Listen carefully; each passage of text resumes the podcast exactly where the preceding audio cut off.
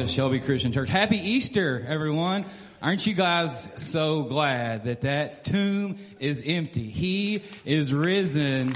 Our sin debt has been paid by Jesus. We're so glad you guys are here this morning. Hey, Dave has an incredible message uh, this morning. This uh, worship band has been killing it all weekend, and so you guys have already heard a little bit of that. And hey, we have been talking about around here this holy roar, right? That just getting into worship, passionately worship, because we have something to celebrate. We have something to be joyful for. We have something that will change this world, and it lives inside of those of us who know Jesus as our Lord and Savior. So we're glad you guys are here this morning. Hey, if you haven't been around for a while, I don't know, for like a year or so, welcome back. I see a lot of new faces, old faces that are new faces. So we're glad you guys are here. I'm so excited that we get to gather this morning as a church. May we never, ever, ever, ever take this for granted again, right? Amen. You guys stand back up. Let's continue to worship.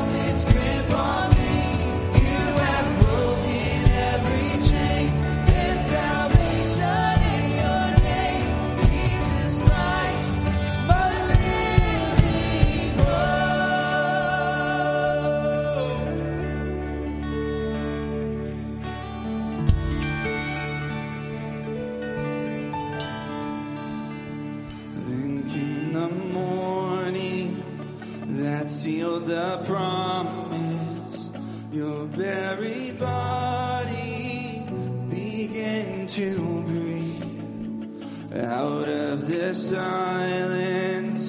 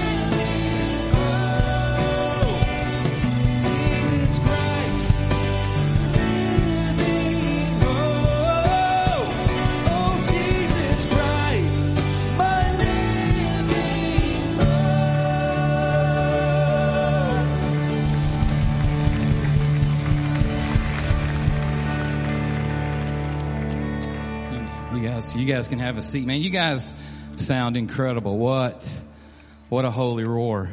You know, I was thinking about uh, that that holy week, right, that leads up till today, to Easter, and, and I've always been fascinated with what happens on Thursday night in that upper room in Jerusalem with Jesus and his disciples. A lot of a lot of interesting things happen on that night. Jesus does and says a lot of really powerful things. And one of the things that he does is he begins to wash the feet of his disciples. Washing someone's feet in that day and time was a very lowly thing to do. It was something that a servant would do when people would enter a house because they had sandals on and they walked dusty, dirty roads and so people's feet were dirty. You can imagine. And so someone would, would wash their feet for them before they would enter the home. And so this was not something that a leader would do. This is not something that a priest or a rabbi or a teacher would do. And Jesus gets on his knees with a towel and a basin and he begins to wash the feet of his disciples. And I think about two men in that room that evening that Jesus served in that way, in that humble way. The first one is Peter, one of his best friends, right? Jesus' closest confidant, his, his guy, one of his guys. And Peter doesn't know this, but Jesus obviously does, that, that a few hours later, Peter's going to deny that he even knows Jesus. Three times he's going to have the opportunity to say, yeah, that's my friend. That's, that's, that's my guy. And he's going to say, no, I don't know him. Never heard of him. And he's going to run away and he's going to hide. And Jesus knows in that moment on that Thursday night when he's washing Peter's feet that that's what Peter's going to do. And yet he still chooses to wash his feet and serve him in that way and love him in that way. And then there's a second guy, Judas, that I think about. Judas is the one that would betray Jesus. In fact, he is already, ha, those things are already in the works. He's already been talking to the Pharisees and the Roman officials about how they can turn Jesus over to them, how they can trap him and catch him. Judas was a part of that betrayal. And in that moment, on that Thursday evening, Jesus knew that that was about to take place, and yet he still washed Judas's feet. What a humbling, selfless attitude to have. To know that a guy that's going to deny even knowing you and a guy that's going to stab you in the back, but you still love them anyways. That would be hard for me to do. I don't know about you. You know, I think about the decisions that both Peter and Judas had that evening in the next few days. Peter, we know, would come full circle and he would be restored by Jesus. He would ask for forgiveness. And Jesus would even look at Peter and say, Peter, I'm going to build my church on you. You're going to be the cornerstone of the church for, re- for the rest of history. And in fact, that's what happened. And we also know that Judas took a different path, a different course. Bible tells us that Judas goes out and because he's so distraught with what he's done and realizes his sin, and the, how guilty he is, he goes and he takes his own life. Two men, two different paths, two different decisions. And so my question for us this morning as we gather for communion is this. What are you going to do with this Jesus? There are almost 8 billion people in this world. Did you know that? And there's about 2 billion of them that would say that they are Christians today that are gathered all over the world for Easter. So that means there's about 6 billion people that have either rejected Jesus, deny his existence, haven't heard of him yet, whatever the case may be. And yet when Jesus went to the cross, he, he knew that people, that, that millions and billions of people would reject his love, would deny that he even existed. Yet he did it anyways. That's how great and deep his love is for us.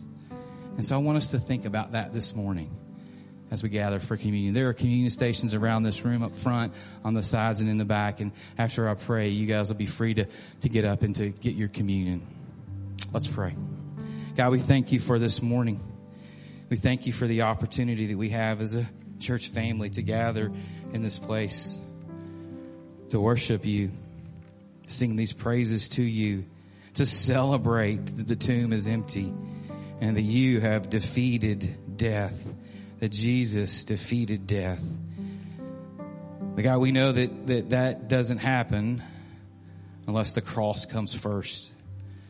And so we pause like we do every Sunday to remember a body that was broken, blood that was shed by an innocent perfect, holy man, Jesus. Not for anything he had done, but for what we have done. And God, may we never take that for granted. We thank you for Jesus. It's in Jesus' name I pray. Amen.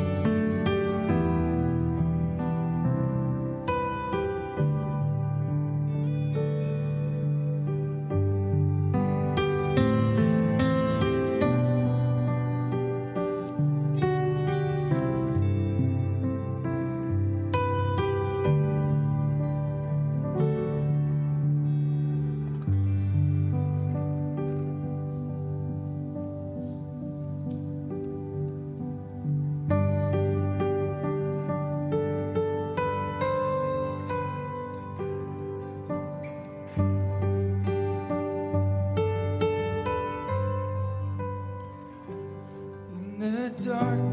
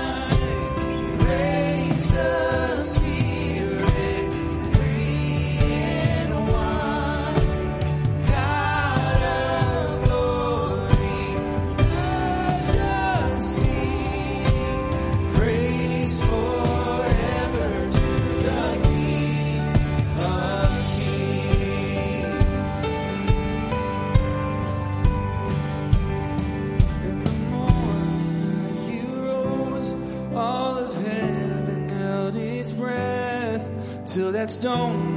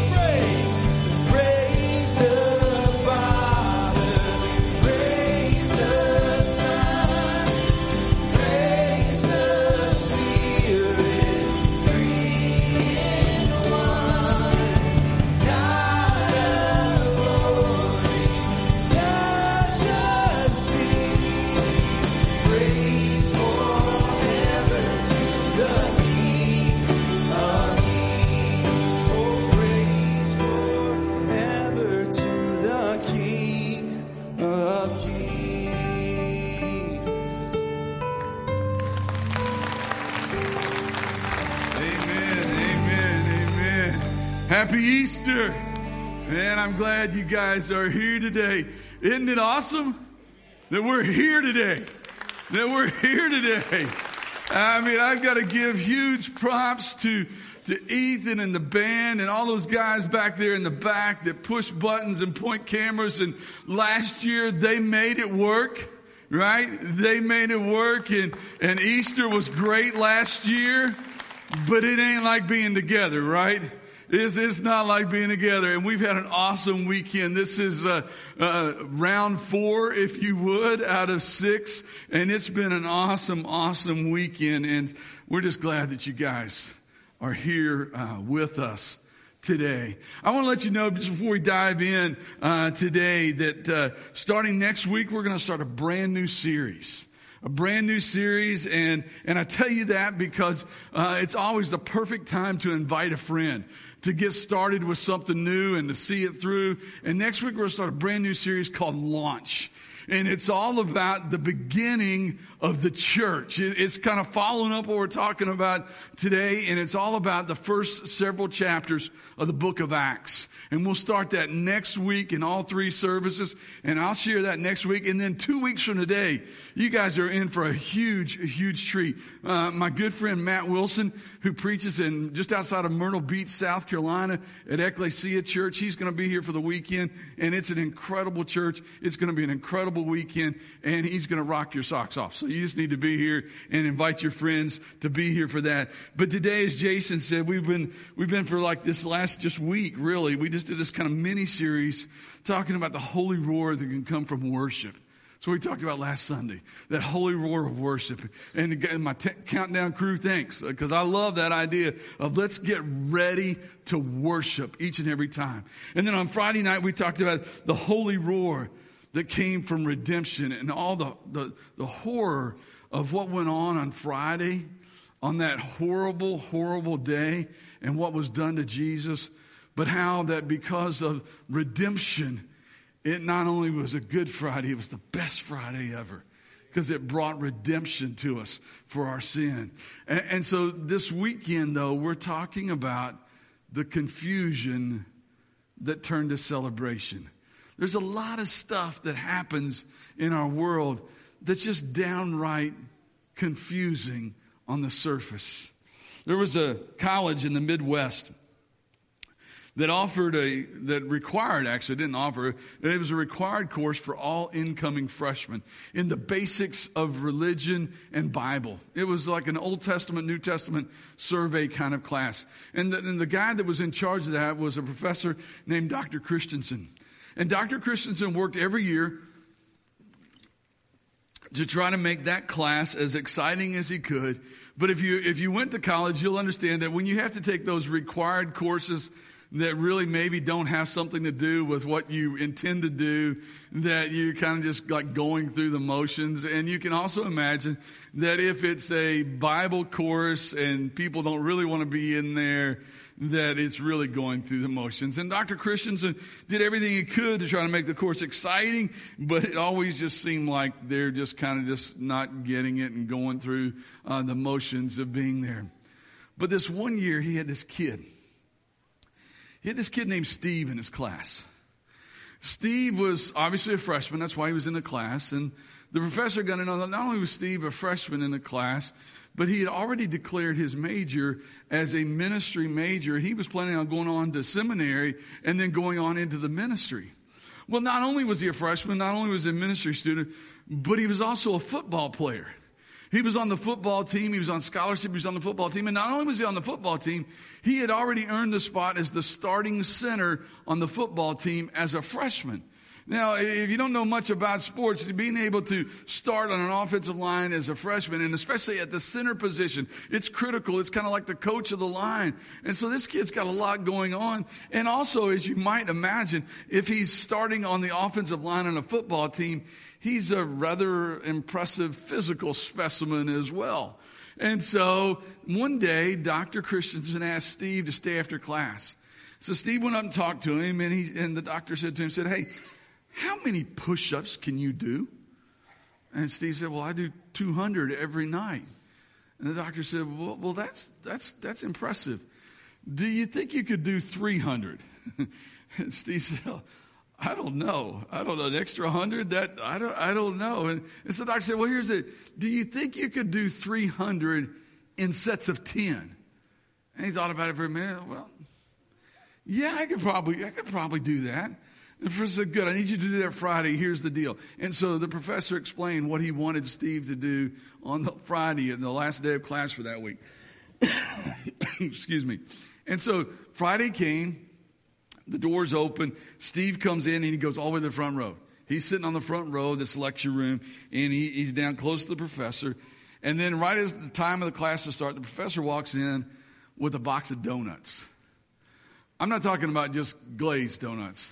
I'm talking about the good donuts, the cream filled, the iced, the sprinkles on top, even the bacon on top of the caramel on some of them. I'm talking about the big time real donuts. And everybody in the class is like, yeah! And like the weekend party's starting right now. And, and so they're excited.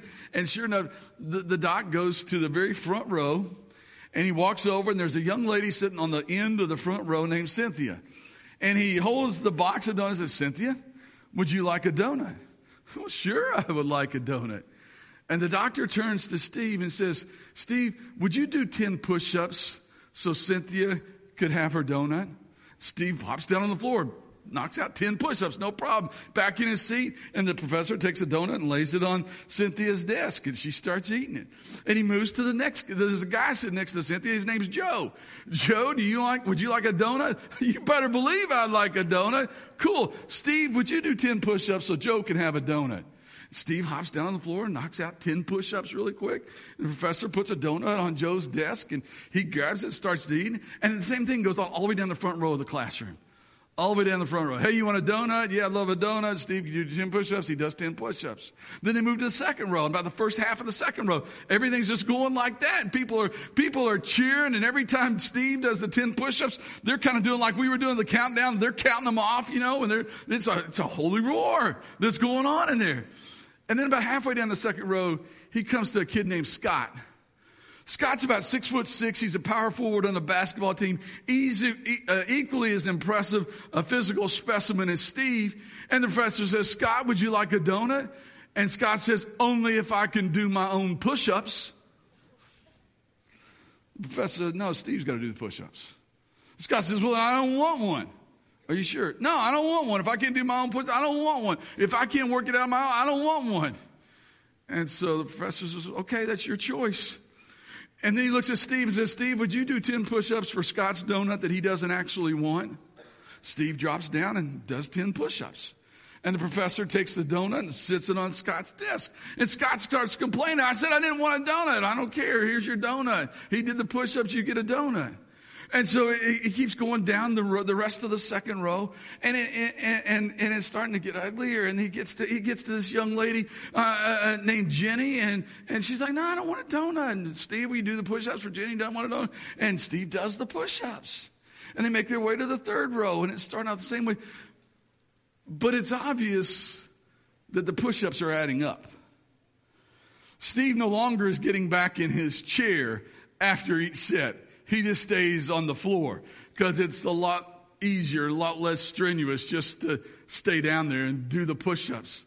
And, and, so he does the push-ups for Jenny and the professor gives Jenny the donut and she doesn't want it and she's fussing about it. And the uneasiness and the tension is just really starting to mount.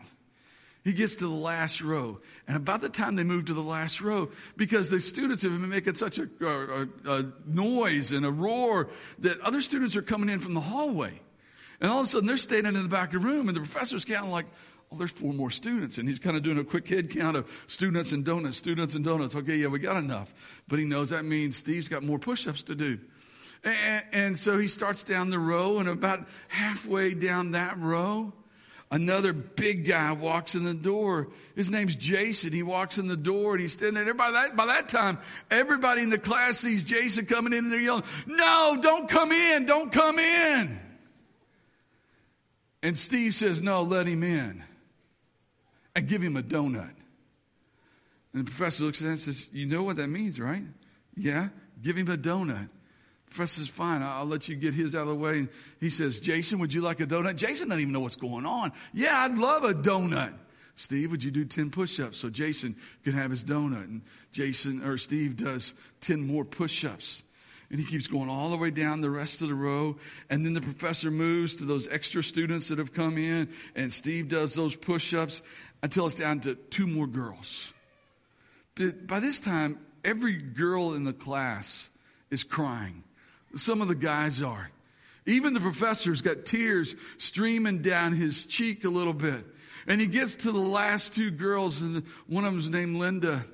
And, and he says, Linda, would you like a donut? And, and she starts kind of sobbing out, No, I don't want a donut. Please, I don't want a donut. Please don't make me take a donut. And the professor says, Steve, would you do 10 push ups for the donut that Linda doesn't want? and she's crying and everybody's sobbing and Steve does the push-ups and now it's getting really hard and he's sweating like crazy and his forehead's red and his, his biceps are red with the blood pumping and even right, right above where, or right below where his head is as he does the push-ups, there's actually a puddle of perspiration from him doing all these push-ups. And then it's the last girl. Her name's Susan. Susan, would you like a donut? And Susan says, Why can't I help him? And the professor says, Because Steve and I have an agreement. Steve agreed to do the, all the push ups. In fact, he says to Susan, he says, I told Steve that, that he had this task, that he was in charge of seeing that everyone in this room has an opportunity to celebrate with a donut, whether they want it or not. And he said, I decided on Steve because when I decided to do this, I looked at the grade book and Steve is the only person in this class with a perfect grade. He's perfect in this class. Everyone else has failed at least one test, skipped a class, or offered and turned in inferior work. Steve is the only one who hasn't messed up at all. And he told me that at football practice, if someone messes up, that he's got to do push-ups along with other team members. And so I told Steve that none of you could come to my party unless he paid the price by doing push-ups. And he agreed. He and I made a deal for your sake. Steve, would you do 10 more push-ups so Susan could have the donut that she really doesn't want? Steve drops down and 10 more times, up and down, up and down and he gets to eight and it's hard and nine and he could barely do it and 10 and he finally gets it locked out and as his elbows lock out, he just collapses under his own weight. And the professor looks at the class and says this. And so it was that our Savior, Jesus Christ, on the cross, pled to the Father, Into thy hands I commit my spirit. And with the understanding that he had done everything that was required of him, he yielded up his life. And like some of you in this room, many have left that gift on the desk uneaten. By this time, a couple other students had gotten over to Steve and they're making sure he's okay. They're kind of helping him up into a seat and he kind of just collapses into the seat, totally, totally exhausted, but with a glimmer of a smile on his lips. And the professor walked over to Steve and put his arms on his shoulders and bent over and said, Well done good and faithful servant. Well done. Not all sermons are preached in words. And then one more time, his final words to the class this week. The professor looked at his class and quietly said, My wish is that you might understand and fully comprehend all the riches of grace and mercy that have been given to you through the sacrifice of our Lord and Savior Jesus Christ, now and forever. And whether you choose to accept his gift to us, understand the price has already been paid. Wouldn't you be foolish and ungrateful to leave it laying on the desk?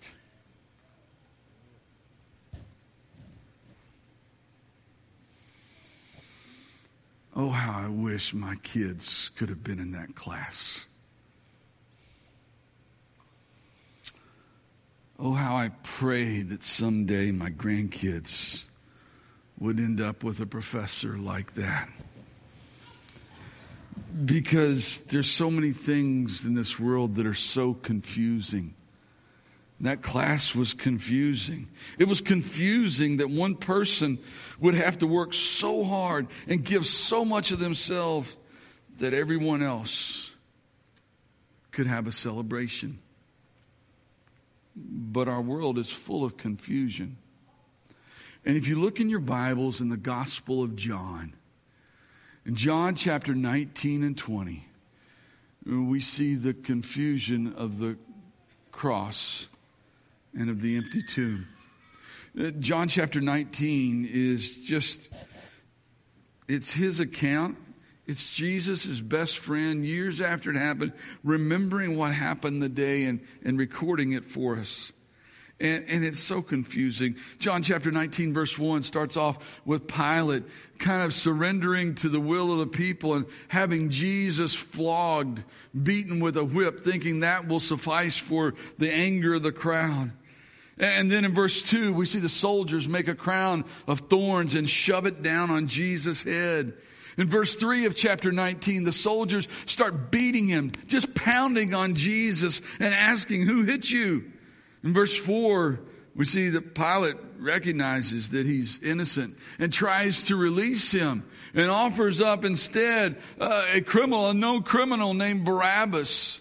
And then in verse 5, we see, instead of taking Barabbas, we see the chief priest, the actual the chief priest, the officers of the court were the ones who started the chant, crucify him, crucify him, crucify him. It wasn't the mob at first. It was those that were right there next to him. Crucify him, crucify him. And then it spread out throughout the, the garden, the court garden, and then out into the streets, crucify him. And suddenly, suddenly the same people that a week earlier were chanting, Hosanna, blessed is he who comes in the name of the Lord. They find themselves because of this mob mentality. They find themselves chanting, crucify him, crucify him, crucify him. It's so confusing. And then verse 17 of John 19, we see Jesus actually carrying his own cross up the hill, up to Golgotha. And then verse 19, Pilate one more time makes a declaration of Jesus' innocence because Pilate commands them to, to make a sign that's going to be nailed to the cross above Jesus' head. And the sign read, Jesus of Nazareth, King of the Jews. And some in the, in the court actually said, no, you got that wrong. Don't you mean he says he's king of the Jews? And Pilate says there in John 19 says, no, my sign speaks for my belief. And then verse 24, the soldiers start gambling for his clothes. then in verse 29, they offer him something to drink in response to him saying that he thirsts, and they offer him a drink of sour wine. Sour wine. Not sweet wine, sour wine. The wine was ruined, just like man's sin, a man's life and heart and eternity is ruined by the sourness of sin. And Jesus is taking that all on himself. And then in verse 30, we hear Jesus say, It is finished. And Jesus isn't talking about his life. He's talking about the power that Satan has over us in death. And Jesus is saying, no more. No more. It's finished. And then to be sure that he's dead, they pierce his side. And then in verse 38, Jesus is taken off the cross and he's buried. Life is so confusing. Do you want a free donut? See, just like Steve had to do push ups so people in a classroom could celebrate with a donut, Jesus had to die so that you and I could celebrate eternal life. So, do you want to cash in on what Jesus died for? Or just leave it on the desk? The cross was confusing, but the next morning, the empty tomb became just as confusing. If you go into chapter 20, excuse me, you look in verse 1. In verse 1, you see Mary go to the tomb. And she gets to the tomb, and Jesus isn't there. The stone has been rolled away, and Jesus is empty. Do you know why the stone was rolled away? Uh, you may have misunderstood this for years. The stone was not rolled away so Jesus could get out. He was already out. He was fully capable of that. The stone was rolled away so people could get in and see that the tomb was empty. And Mary went in and the tomb was empty. And then verse two, she runs back to find Peter and John and she says, they've taken his body and we don't know where they put him. And then verses three and nine is a scenario, verses three through nine, it's a scenario of Peter and John racing back to the tomb and getting to the tomb and going in and finding that the tomb is empty. And in John's account of the story in verse 10, they went back to town to an upper room confused. They didn't know what was going on. They didn't know where Jesus was. They, they, they are starting to vaguely remember things that he had said about coming back, but it, where is he? And it's so hard to believe. Verse 11 Mary apparently stayed behind at the tomb, and while she's standing there weeping and mourning and confused, two angels show up and they ask her, Why are you weeping? And then in verse 14, guess who shows up? Jesus is standing there with Mary. And he asks her, Why are you weeping? And then in verse 16 is the great reveal party. Because Jesus calls Mary by name. And in that moment, she recognized him because a sheep always recognizes the voice of the shepherd when he calls their name. And so suddenly she, he's right there with him. And then he goes back into town and finds the disciples, Peter and John, and almost all the rest of them. They're in this room, probably the very same upper room where they had taken the Lord's Supper together just nights before. And they're all in there. And the Bible is very specific that the door was locked. And then suddenly Jesus is in the room with them. And they're still confused about how did you get here? Who is this? Is it a ghost? And what is it? Because even, even in the early moments of an empty tomb, it's still confusing. Dead people coming back to life? That's out of the ordinary. It's confusing. Life Life is so confusing. Do you want a free donut? Do you want the gift that Jesus died for? And then finally, eight days later, there's eight days of confusion. Those disciples that were in the upper room are trying to make, make sense of all this. They're trying to figure out what's really going on. They're trying to figure out, is it safe to go out and to tell this story and all these things? But it really took eight days for the celebration to explode. Because John's gospel tells us that eight days later, Jesus appeared to them in the upper room again. But, but this time, Thomas is there. Thomas is the one that wasn't there. He's, he's the one who wasn't there eight days earlier. He's the one that when he got there and they start telling him what had happened and Jesus, Thomas said, uh-uh. Ain't no way. Ain't no way I'm believing that until I can touch his hands and see the wound in his side. And that day, Jesus comes into the locked room again and walks straight to Thomas and says, Here the Bible tells us that Thomas reached out and that when he felt the nail scars in his hand, the celebration began as Thomas dropped to his knees and proclaimed in a loud voice, My Lord and my God. And the celebration was on because the roar of confusion had turned to a roar of celebration. And what we need to know today and leave here with today is I want you to see today that it helps the world make sense to know that Jesus is alive. It helps the world make sense. It helps push-ups and donuts make sense. It's the whole reason that we're here today. but I want you to see two verses that are going to appear on the screen. They're the last two verses from John chapter 20. John writes this. He says, the disciples saw Jesus do many other miraculous signs in addition to the ones recorded in this book. But these, these are written so that you may continue to believe that Jesus is the Messiah, the Son of God, and that by believing in Him, you will have life by the power of His name. Happy Easter. We've been through hell in the last year, haven't we? It's been bad, but it ain't been hell.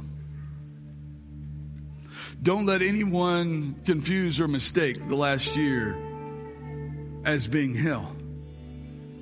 Because the last year doesn't compare to hell. We've been so confused. Do we wear masks? Do we not wear masks? Do we wear two masks? Don't touch me. Don't get within six feet of me. Or is it three feet or is it four feet? Do I get a vaccine or do I not get a vaccine? We, we've been through so much. We weren't together last Easter. It's been confusing. But understand this. While we weren't together, we were never separated from the love of God portrayed in Christ Jesus. And what's concerning to me, all through this pandemic and this crazy year that we've been through, people put their total faith in human things. And I've said all along, you pray about it and do what you feel is right to do. Wear masks, get vaccines, do whatever that you feel like God's putting in your heart to do. But what concerns me is that some people have put a lot of faith in those type of things and still haven't put their faith in Jesus. Because in the midst of confusion, we're here today in ongoing celebration because Jesus is alive.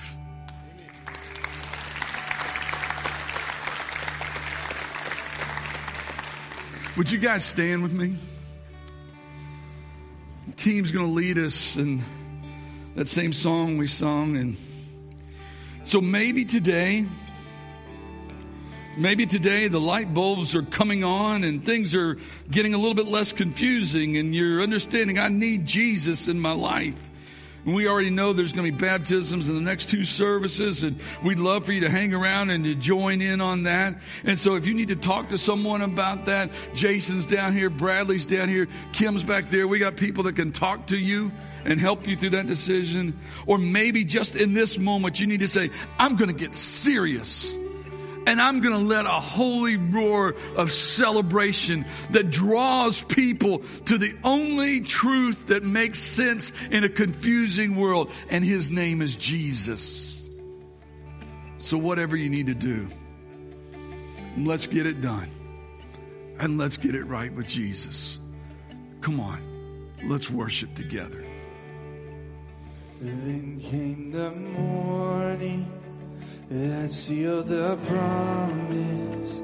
Your very body began to breathe out of the silence. The roaring lion declared the grave has no claim on me. Then came the morning that sealed the promise.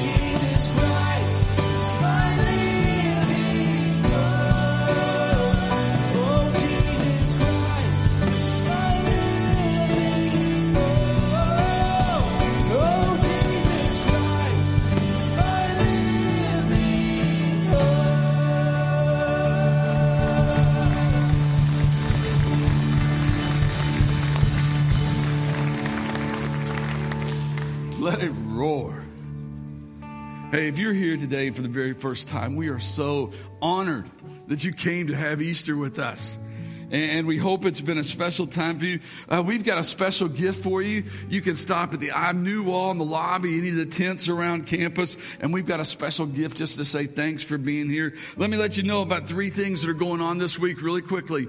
On Tuesday night this week, we have our monthly Pathways, and Pathways is kind of our on ramp to salvation, to what it means to accept Jesus and become a member of the local church. That's first step. Second step is all about discipleship and disciple making and evangelism. And third step is all about getting involved in ministry and giving. And so uh, it's a great night. We start at six o'clock Tuesday night out in the common grounds. We start with a Chick fil A dinner. Everybody loves Chick fil A. And so come for the dinner. We got free childcare, but we do need you to register so we know how many Chick fil A dinners to get, okay? And so you can either go online, shelbychristian.org, the first drop down column, you'll see pathways, click on it. There's a real little simple sign up thing. Or you can go right now as soon as service is over through that door back there uh, to the next step room, and there's some people in there with a computer. They can sign you up right now. So if you've been thinking about uh, joining the church, thinking about accepting Jesus, wanting to get in a life group or serve in a ministry, we encourage you to come to Pathways Tuesday night. Then Wednesday night, we start back with our midweek services, and we'll have that all the way through school, uh, the rest of the school season. So that starts Wednesday night. And then Saturday night next week, our marriage ministry here at the church is sponsoring a couples night out, a, a cookout, a bonfire, a hayride, a lot of fun. It starts at five o'clock and you can sign up for that. Steve and Tony Howard are back at the table, uh, back at the sign up wall and it's right next to our photo wall. Uh, with the the thorn uh, crown of thorns. Uh, it's lit up. It's a great place to get a photo, and and I'm sure Steve and Tony will take your picture if you want to go back there and get a photo as well. Thanks so much for being here. Uh, now, here's the deal. We need you to get out of this room because we expect a huge crowd's about to come in here. So pray for them and have a great week and let's go change the world. We'll see you guys.